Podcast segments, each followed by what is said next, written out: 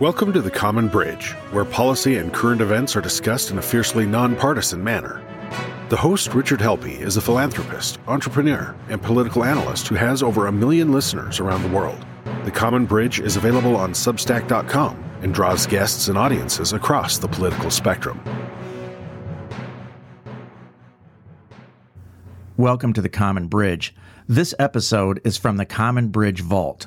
Due to the recent spike in fentanyl deaths across the country, we're offering a replay of Rich's interview with retired Drug Enforcement Agency officer Derek Maltz. Welcome to the Common Bridge. We have a, a, very important topic today that is not getting much coverage in the news, and that is the rising tide of fentanyl and other derivatives that are entering the United States that are, are literally poisoning our youth in their bedrooms how does this happen? When did it start? What's it about? And more importantly, what can we do about it? And we have with us today an expert in the field, Mr. Derek Maltz. Derek, welcome to the Common Bridge. I'm really happy that you're with us today. Thanks for inviting me, Rich. Look forward to the discussion. Great. So, just to give the audience a little bit of your background, maybe you know where were some of your early days, and and uh, what has your career been like in uh, law enforcement? So, Rich, my father was a dedicated DEA uh, agent for about 30 years. I went to college, right out of college, 22 year old. I got involved in the DEA. I started my career working in Long Island, uh, New York. I worked my way up, became a supervisor in the New York Drug Enforcement Task Force in Manhattan. Uh, I then went later on to Washington, was assigned to the Special Operations Division. And then I went back to New York to become a assistant special agent in charge uh, the New York Field Division, got promoted to be in charge of the task force in New York, which is the task force my father ran for 11 years. Wow. And then I eventually, in 2005, went to back to Virginia to the Special Operations Division, and I took over as the agent in charge in 2005. I worked there till the end of my career. When I got there, there were nine agencies. When I left, there were 30, to oh, include three countries and the NYPD. So you've been looking at drug enforcement for a very long time, and I imagine that that's changed over the years. What type of substances that we're looking to control, and maybe where in along from the manufacturer to the distributor to the small time dealer to the user, you were trying to intercept that. H- have things changed? Absolutely. When I first started on the job, uh, obviously the Colombian cartels mm-hmm. were sending mass amounts of cocaine primarily into five hub cities Miami, New York, Chicago, LA, and Houston. And then from those hub cities, they would distribute the drugs, collect the money, and they were making, you know, billions of dollars for many years. Uh, you know, Medellin cartel, the Cali cartel, the North Valle cartel, and they expanded. But over time, they realized there was so much risk involved in sending drugs to America because we were extraditing so many of the kingpins and putting them in jail for life, massive jail sentences. So they started recognizing it was less risky to send the drugs to the Mexican cartels who would then distribute all the drugs in America. The Colombian cartel started pushing dope around the world. They started going to West Africa and Europe, Asia, other other countries and they realized there was more money to be made and less risk of going to jail. So they were very smart.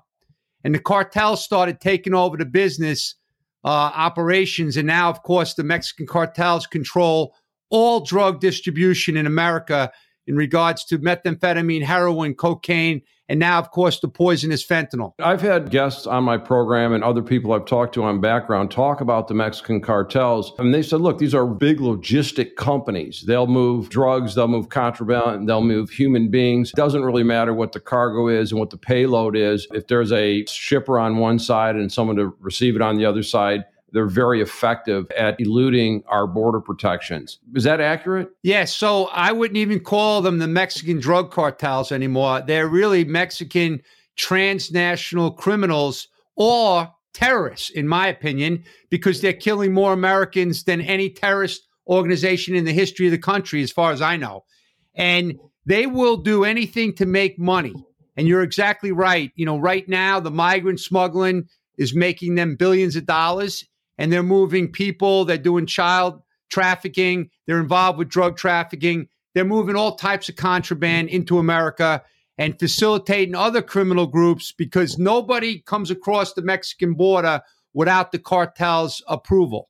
And that means without paying them, you're not getting across the border or you're taking a big chance on your life. So, somebody that wants to migrate outside of the law, they not only have to brave the enforcement on the U.S. side of the border, if they don't go through the cartel, they're risking their life by taking revenue away from the cartels. Right, absolutely. I mean, you may have seen this on some of the news shows, but right now the cartels are very organized. They're giving the families and the kids wristbands, different colored wristbands in Mexico so they can keep track of how much money is owed to them.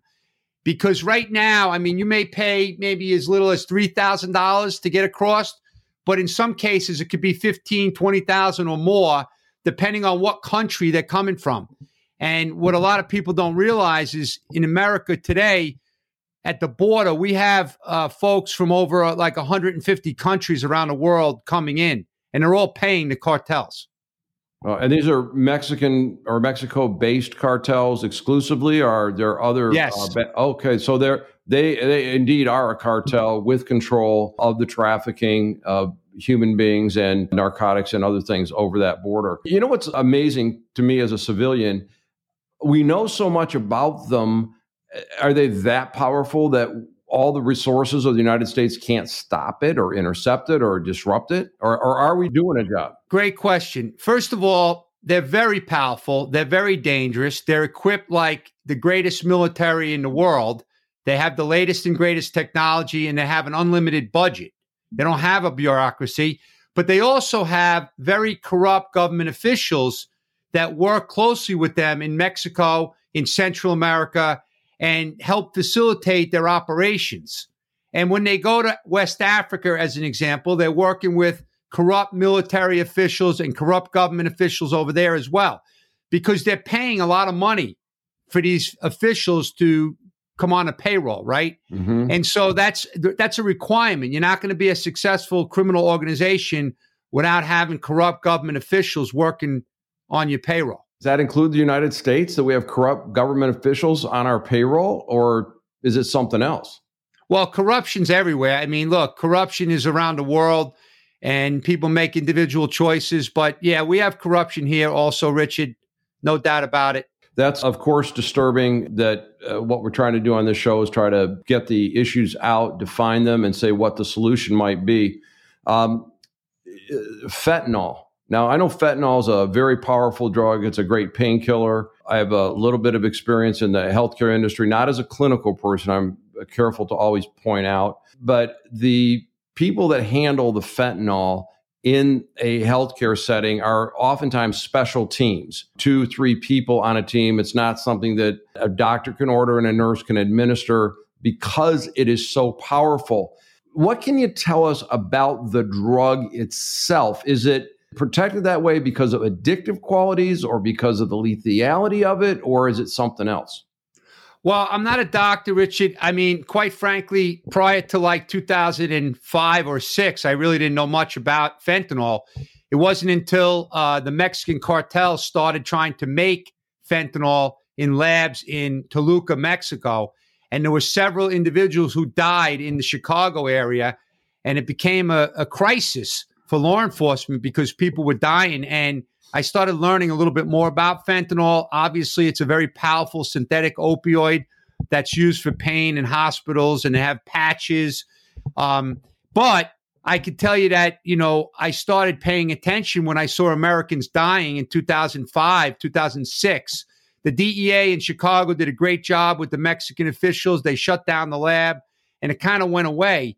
But then we started seeing synthetic drugs coming from China back in like 2008, 2009, 2010. And at the time, it was synthetic cannabinoids and synthetic cathinones. Like we call that K2 spice, synthetic marijuana, mm-hmm. and then with bath salts. And we had a lot of crazy incidents happening in America where young Americans were having psychotic episodes and respiratory issues, and they were going to the emergency rooms there was an increase in poison centers being called. And then I started paying a lot more attention to it as well and realized they were coming from Chinese Wuhan style labs where they were making these synthetic drugs and they were hurting our Americans. So we had several initiatives back around 2012, 2011 going against these synthetic drug operations and putting the poison in American streets. And then the administration started putting pressure on China. But what happened was the next thing we saw was deadly fentanyl showing up on the streets in New England and in Florida. And we started seeing lots of Americans dying, and the autopsy reports were coming back as fentanyl. And this is something that I didn't know much about, Richard. And the U.S. government, as far as I'm concerned, I worked in the, in the hub of operations for multiple agencies we really didn't know a lot about it. And we started learning around 2012 this fentanyl was hitting the streets all over America and the cartels started getting involved as well. So if I understand what you're telling me, this is not like okay, drugs were manufactured for a good purpose, they were stolen and then, you know, distributed through illegal networks. This was manufactured in China, presumably with the approval of the Chinese government shipped to Mexico where the cartels got it and then distributed it into American cities? Is that? Let me clarify. So there was an evolution. At first, we started seeing exclusively in China being sold on the internet in the dark web operations where kids in America were just ordering pure fentanyl directly from China and US mail services and Federal Express and these other mail entities were shipping these these drugs from from all over the world, but Chinese labs right into American American households, right? Well, so a controlled substance, someone could go on. Uh, I don't know. Like, right, but many of these many of these chemical substances were not considered controlled. Certainly not in China, and even in our country because of the way they were making them and the analogs they were using.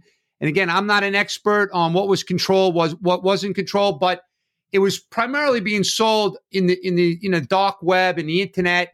And in China, it wasn't apparently uh, illegal to export these substances. But kids were dying. The American government started paying more attention to it. Over time, they started putting pressure on China. So they were putting pressure not only on the synthetic cannabinoids and cathinones, but now the synthetic fentanyl that was killing at record levels. So what happened was the Chinese started getting smart. They started exporting bulk quantities of this substance from China to Mexico to the cartels, mm-hmm. and they were selling it for like three to five thousand dollars a kilogram. And the Mexican cartels started realizing this was such a profitable market for them because they no longer had to get involved with the entire heroin production process with with the opium and the poppy and the weather and the farmers and the you know destruction of their their their poppy fields. So they realized buying this stuff and mixing it into these substances in Mexico was a hell of a lot more profitable. And they realized how it was so addicting. So what happened was the cartel started really getting heavily involved with getting the substances directly from China. And then all over time, they started importing chemists and they started making these oh, these fentanyl substances themselves. But here's where it gets interesting. Because of the pressure that the previous administration put on the Chinese government, they started reducing the exports, certainly into America, and even the pure fentanyl into, into to Mexico. What they were doing was increasing the exports of the precursor chemicals that were required to produce fentanyl. Now, you got to remember, Richard, the Chinese transnational criminals have like a 30 year relationship with the Mexican cartels for precursor chemicals. When they make methamphetamine in labs in Mexico, a lot of the chemicals come from the Chinese transnational criminals and other Asian countries as well. But they need those precursor chemicals to make these poisonous drugs. That's why not only are we seeing fentanyl poisonings off the chart, we're seeing methamphetamine production and distribution in our country also off the charts. That is just astonishing. If I understood this correctly, so the, the Chinese were manufacturing the synthetic fentanyl. The prior administration, Trump administration, put pressure on them. They said, okay, we won't do that. But instead, they ship the component parts, the chemicals, to the Mexican cartels through a, an established supply chain that they had used before for methamphetamine. Exactly. And, and the Mexican cartels then said, "We'll do the final assembly and and shipping." Right. How long has this stuff been going on? I mean, if it took 30 years for that supply chain to grow, we're talking about what back to the George W. Bush administration, or how far back are we looking at? Do, do the math. I'm not exactly sure, but you're talking at least 30 years with the chemicals. This is nothing new. Precursor chemicals coming out of China has been going on forever. But I'll give you an example just to give you an idea on how we knew this was really exploding. In 2007, there was a seizure of $207 million in a house in Mexico City. It was in the house of a Chinese businessman who was importing chemicals from China into Mexico and providing them to the cartels for the production of meth. Now, let me just make sure this is clear. The seizure was probably the largest cash seizure in the history of the world in a drug case, as far as I know. It was all $100 denominations, and they had some euros as well. And this guy the businessman was living in Las Vegas. He was gambling money like you can't even imagine. And it, it and and again, if they if they declared 207 million, just imagine how much was actually in the house that wasn't declared when the when the Mexican, you know, military and the police and everyone was there. And that that's just the way it is, right? But here's the thing. That opened my eyes as the head of SOD. That was 2007.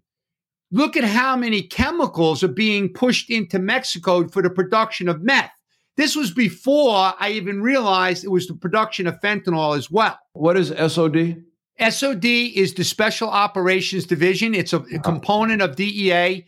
It's it's under the Department of Justice. Like I said, when I got there, there were nine agencies. We grew the place into 30 agencies, three countries, NYPD, trying to synchronize the operations to help support investigators from all these agencies and departments around America and even around the world to go after transnational crime threats. So the cartels obviously were our number one threat because they were on the southern border and they were poisoning our country for many years with these these deadly drugs. So we learned a lot over the years, but what's really frightening now is not only are they mixing the fentanyl in cocaine, methamphetamine, and heroin. They're making the deadly counterfeit pills in labs in Mexico and importing or exporting the pills all over our country. But another thing that the public doesn't realize is they're also making powder, whether it's heroin, whether it's another mixture of other substances, but they're putting fentanyl in this powder and sending that powder to their distribution networks in the country they're buying the pill presses on the internet. They're making the pills in our backyard all over this country. And those pills are deadly. The DEA administrator several weeks ago did a press announcement, a national emergency warning. They've already seized 9.5 million pills this year alone, probably over 10 million by now. And they have determined, and this is the most important thing, Richard 40% of the pills that they analyzed that was seized in their possession had a lethal dose of fentanyl. One kilogram of fentanyl can kill 500,000 people. It's like a massive terrorist chemical weapon attack on a country. That's what it is. There was a sheriff's deputy, I believe, that had made a, a, kind of a routine traffic stop, if you will, and there was fentanyl powder under the tailgate. I don't know if he had to breathe it in or if it was just skin contact, but if there were not other officers responding with Narcan, he'd have been dead. A big, healthy man was on the ground in seconds. The body cam showed that. Are you familiar with that story? Right. I saw that video was out in San Diego. I saw the video, and we've seen other videos that are similar. And obviously, law enforcement's on the front lines trying to protect the public, and these things can happen. This is a deadly substance. I'm not a doctor, so I don't know what happens when your skin touches the fentanyl. I'm not really familiar with that. What I do know is kids as young as 12 years old are going on social media ordering up these pills and dying instantly, and their parents are finding them dead every day. Is there any way to get a, a measure of the magnitude that are we losing two kids a day, five kids a day? No, No, no, we we have a very good idea. So here's an example. The CDC statistics at the end of 2020 revealed approximately 93,331 dead Americans from drug overdoses. Now, that means 255 a day were dying. And, you know, if you look at those statistics alone, the recent CDC statistics just came out that show a 12 month period from March of 2020 through March of 2021. And they're revealing about 97,000 dead Americans. And they're also estimating, because these are provisional numbers, that 99,000 have died over the last 12 months, ending March of 21. A couple of very important statistics. The coroner's office in Franklin County, Ohio, has revealed that 85% of those overdoses were fentanyl related in the first six months of 2020. The San Diego County just released last month the latest statistics over the last five years. They've seen an increase of 1,300% fentanyl related deaths uh, from 2016 to you know to 20, and also Orange County reported a similar increase of 1,067 percent increase in deaths. So it's escalating everywhere. The mainstream media is not reporting it. The politicians are staying away from it. Meanwhile, I'm dealing with families all over this country participating in rallies, listening to their stories, and all they wanted was a, a warning about this fentanyl because most people don't even know what it is. How would a family, let's say someone has a a 12 year old in the house or a couple of teenagers, and if they can order this online or on social media, uh, my experience is that most young people of that age are light years ahead of their parents and their grandparents in terms of technology. Yes. What's Absolutely. a parent to do to protect their children? Well, the DEA administrator, as part of our September 30th warning to the public, made it very clear that the social media companies are enhancing the cartel's ability to put these poisonous drugs in the hands of these young kids. So the message has gone out. Hopefully, the Congress and others in government will put some more pressure on the social media companies. But in the meantime, every kid that's out there that has the smartphones are up in their bedroom they're on all these different social media sites. Maybe they're doing homework in between. Maybe they're watching movies. Maybe they're playing games. That's what kids do, Richard. You go out to dinner with kids, they don't talk anymore. They're on the phones. Everyone knows that. They're texting their friends, they're sending funny memes and stuff like that. But what's dangerous is when kids are up in their bedroom and the parents think that they're doing homework, they could be ordering these fake pills like they think they're getting a Xanax. They think they're getting an oxycodone. They think they're getting a Percocet, a Vicodin. And in reality, what they're getting is a substance that that looks very similar that's coming from labs in Mexico, and the chemicals are coming from China, and our kids are dying at record levels. It's just, they're destroying our future generation, and nobody's talking about it. Let's break down that business model. If I'm a purveyor of narcotics, I want to hook my customer, but I don't want to kill them. So, yes, 100%. I, I don't understand why would they make fatal doses? Wouldn't they want that child to be ordering more? Great question. That's the number one question I get all the time. So, you got to realize that the Mexican cartels only care about one thing making as much money as they can. They do not care about the American lives. They do not care that these kids are dying. They care about their business operations. And right now, it's exploding off the charts. They're making billions of dollars. Now, what's happening is because it's so cheap for them to buy or make the fentanyl, and because it's so potent, they can put it in these other substances and they don't have to they don't have to worry about it because this stuff is really addicting and addictive, right? So when a kid takes this stuff, they they don't always die. You know, there might be a better mixture, you know, less potent, okay? But they don't have FDA certified chemists mixing this stuff either, Richard. And I don't think they realize yet, and they will perfect and do much better. But here's what I just told you. Remember, they're shipping the powder into these facilities all over our country in people's houses. These drug distribution networks they have no way to determine how much fentanyl is in this powder. They're making the pills. They don't know. So we're, we're giving them too much credit All they know is that customers are lining up at these retail spots for their pills, for their heroin, for their meth, for their cocaine. That's all that they know. Business is going through the roof. Now, on the other hand, the Chinese transnational criminals, there are many that believe, including myself, I cannot prove it in a courtroom, but based on circumstantial evidence and the unrestricted warfare model that's based in China with the Communist Party, this is a very easy plan that's being executed by the Chinese because they're killing off our future generation. The Mexican cartels are doing the dirty work right now by doing the actual manufacturing and distribution of the poison. And China's sitting back, making money, and watching America suffer. And this is their plan. They can't bomb our country right now.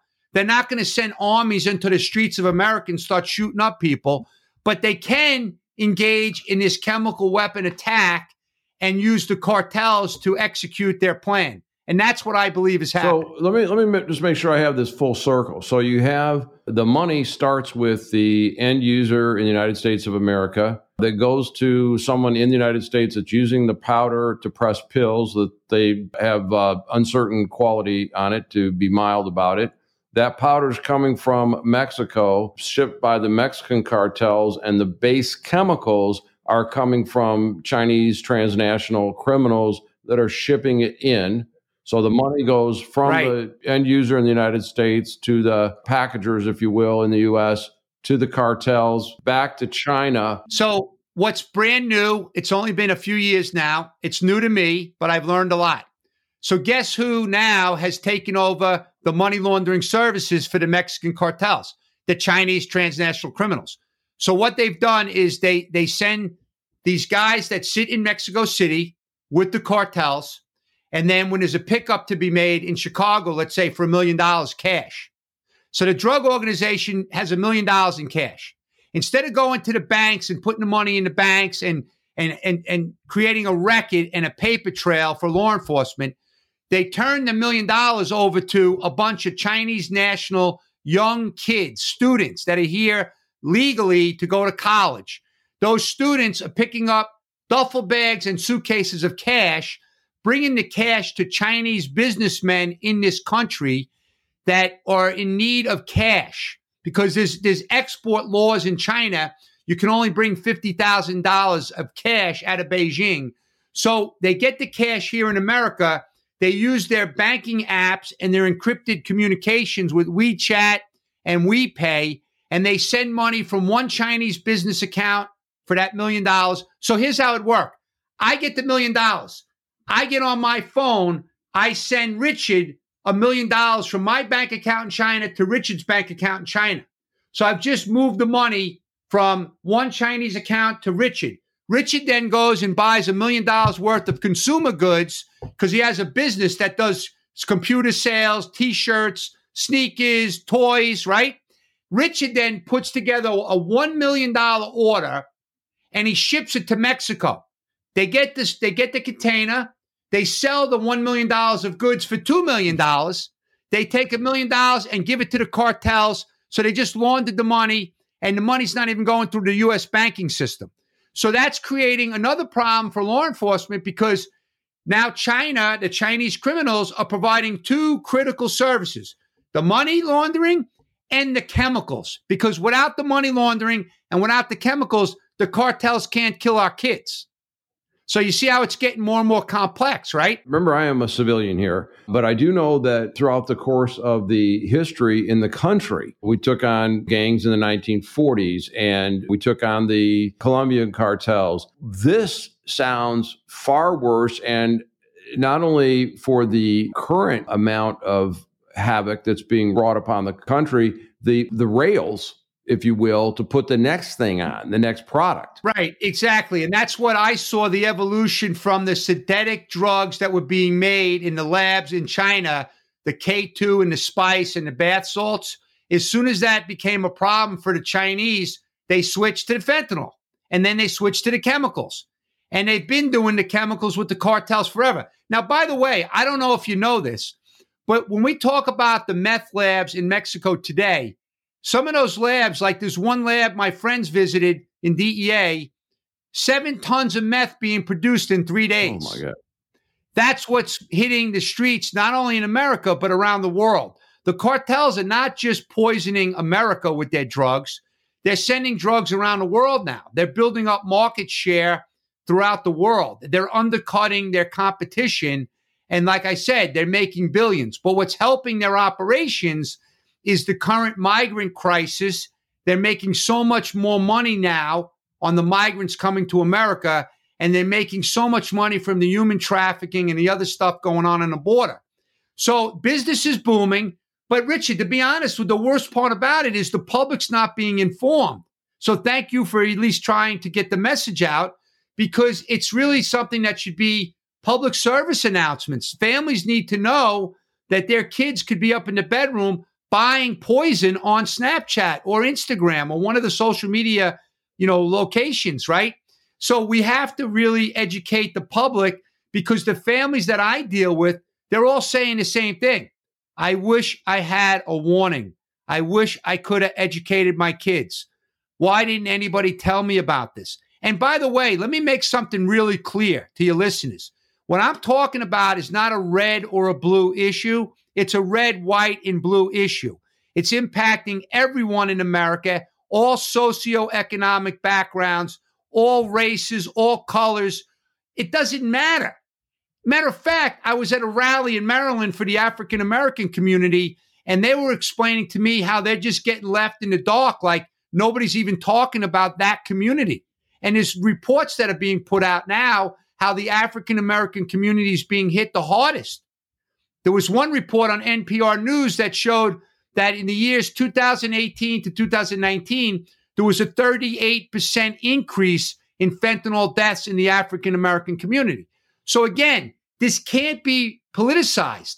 It's a national security situation. Remember back in 1982 when the Tylenol was poisoned with cyanide and it was seven Americans that died in Chicago? Mm-hmm. And every day when you went onto the news, whether it was a print or watching TV, you saw the Tylenol poisoning scandal. And they did recalls, and everyone in America knew about it. Now we're losing 250, 260, 270 kids a day, and nobody's even talking about it.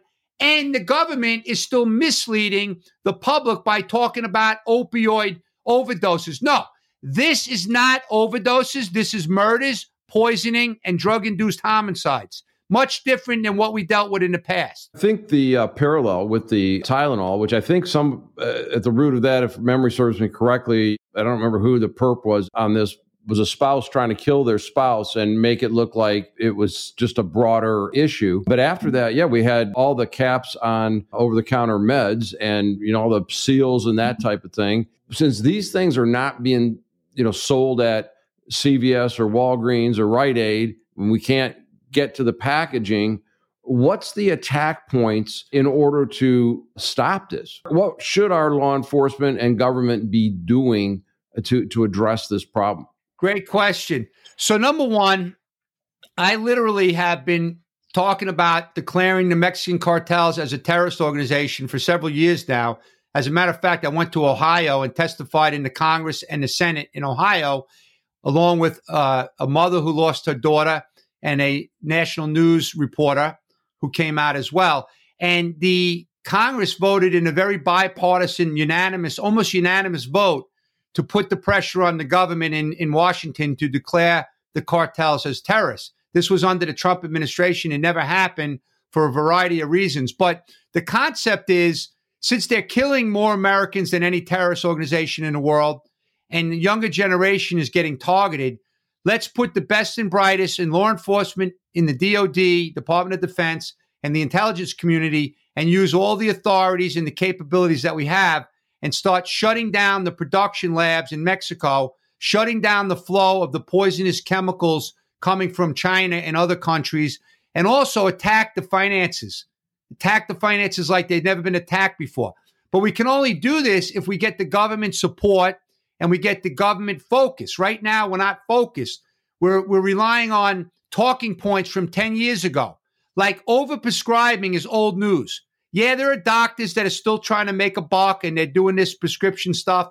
But in reality, The sad part, Richard, is that there are people in America suffering with dramatic pain that can't even get opioids now. Yeah, right. Exactly. Right. The government has done a good job of cracking down at the overprescribing, but now, unfortunately, many professional doctors are afraid to give the patients these pills. You know, Derek, what's really tragic about this, and this is one of the reasons I'm doing this show, and our audience is growing. All I mean, we don't have 60 minutes numbers yet, I like to think, but that if you look at our partisanship has gotten to the point where with the Reds get in power, the Blues get in power, and they use the levers of government to increase their political power. Case in point, the Department of Justice says they're going to start looking at literally looking at PTA moms who show up at school board meetings because they want to talk about the curriculum. Right. Yet, and which is they've got, let's just say, say they've got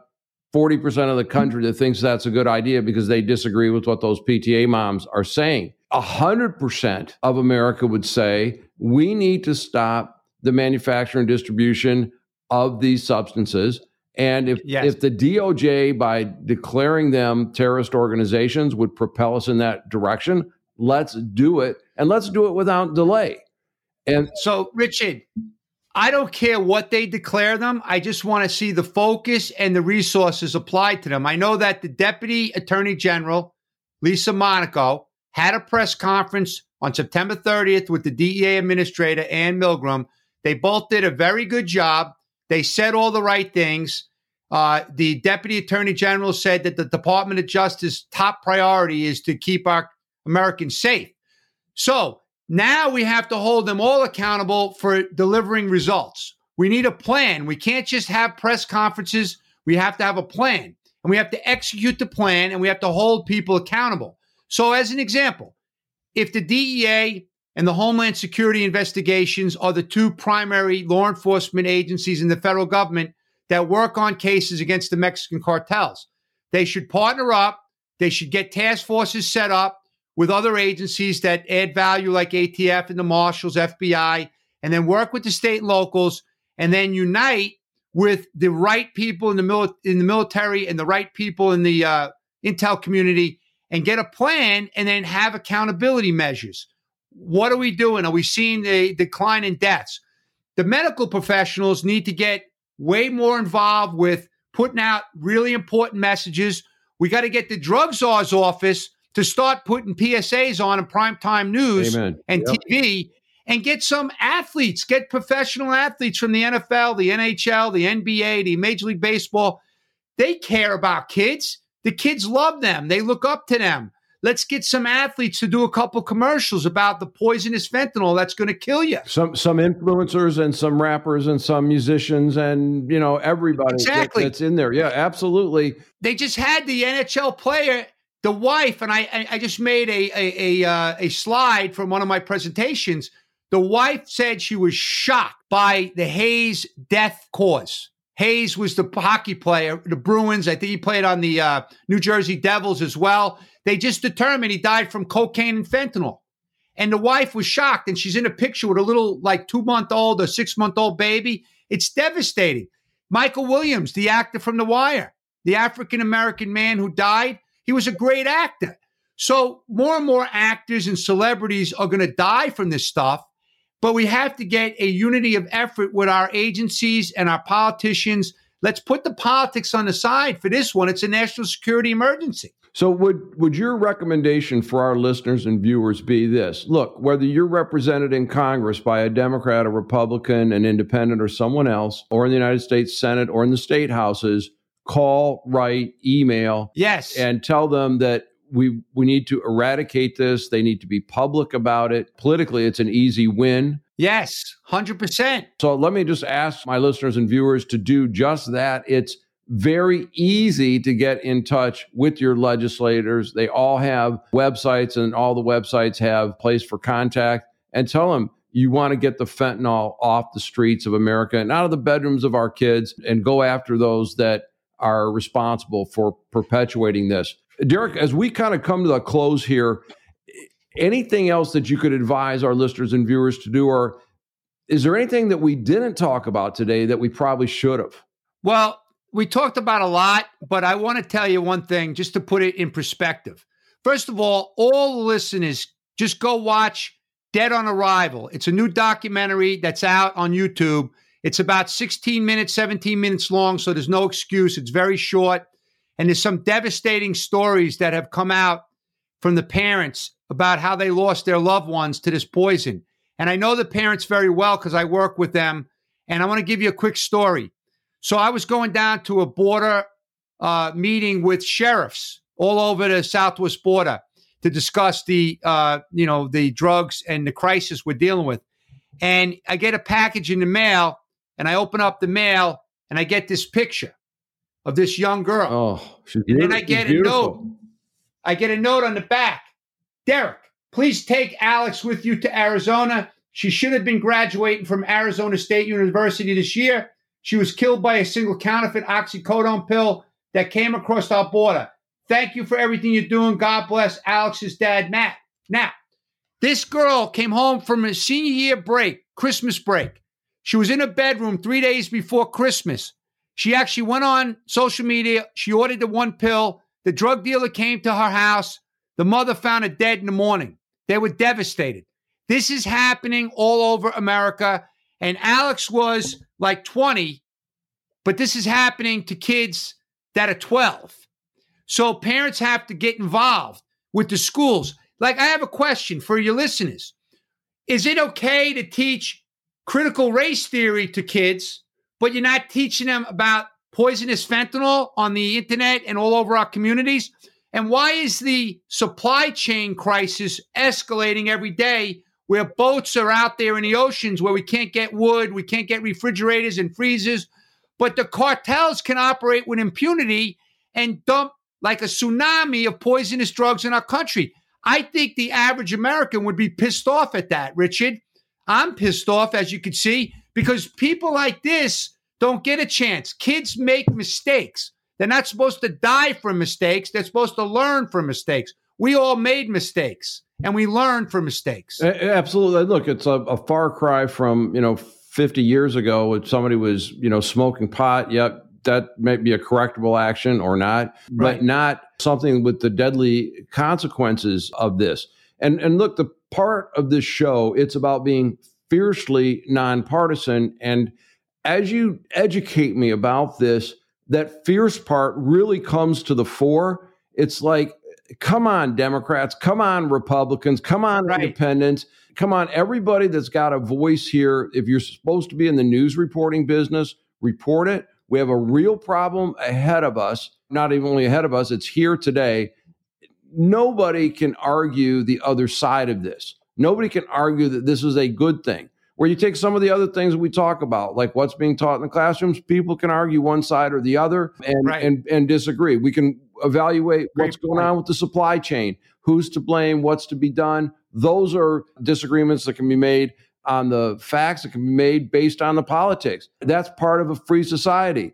But fiercely nonpartisan, can we all agree that getting rid of things that kill innocent people would be a good thing? And that's right. where our government needs to be focused. That's where our news reporting needs to be focused. Uh, Richard, I couldn't agree with you. You said it perfectly. The way you articulated that, that's 100%. I'm in agreement with what you said. Uh, there's no one that can argue that allowing these poisonous substances to get into the hands of young kids is a good thing. And the numbers are just escalating every day. So we have to unite. We have to work together. We got to put aside the politics for this particular problem because otherwise it's just going to continue to escalate and get worse. And unfortunately, we're all vulnerable. Anyone with kids or grandkids or nephews and nieces, everyone is vulnerable. I'm going to look at the movie on YouTube, Dead on Arrival. I'm going to suggest that my listeners and viewers do that as well. Again, I want to encourage people to reach out to their elected officials. When you hear nonsense and scare tactics and you know, the other side is bad and so on and so forth. Tell them, great, we could have all those partisan arguments after we get on this topic that should be fiercely nonpartisan. Okay, so to clarify what you just said, I've been doing this with the DEA for 28 years and I still work on this. So it's over 35 years now. But in my role at the Special Operations Division, I came in under the Obama administration in that role. I worked throughout the Trump administration in that role, right? Not not in that role, but in my current role. And now currently watching what's going on in the Biden administration. Everybody there's enough blame to go around, is Absolutely, what I'm saying. Absolutely, yeah. And that's why you just got to look at the facts and unite and work together to, to do something positive. That's exactly right. It's the president of the United States, doesn't matter what party they're for, they're, none of them want to see the scourge in our nation. We've been talking today with Derek Maltz from the DEA, an expert on the topic of cartels, the infiltration of drugs into the United States, and importantly, what we can do about it and we're not powerless. Those that we elect do work for us. We need to let them know it's time to start doing your job and doing it better. Those that are reporting to us need to begin to be journalists again and do their job. This is Rich Helppie with our special guest, Derek Maltz, signing off on The Common Bridge. Thanks for joining us on The Common Bridge. Please subscribe to The Common Bridge on Substack.com where you can find more interviews, columns, podcasts, video, and other nonpartisan discussions to the problems of today. On Substack, you can access the full archive and bonus columns, podcasts, and interviews for only $5 a month. Please go to substack.com and search for The Common Bridge and subscribe.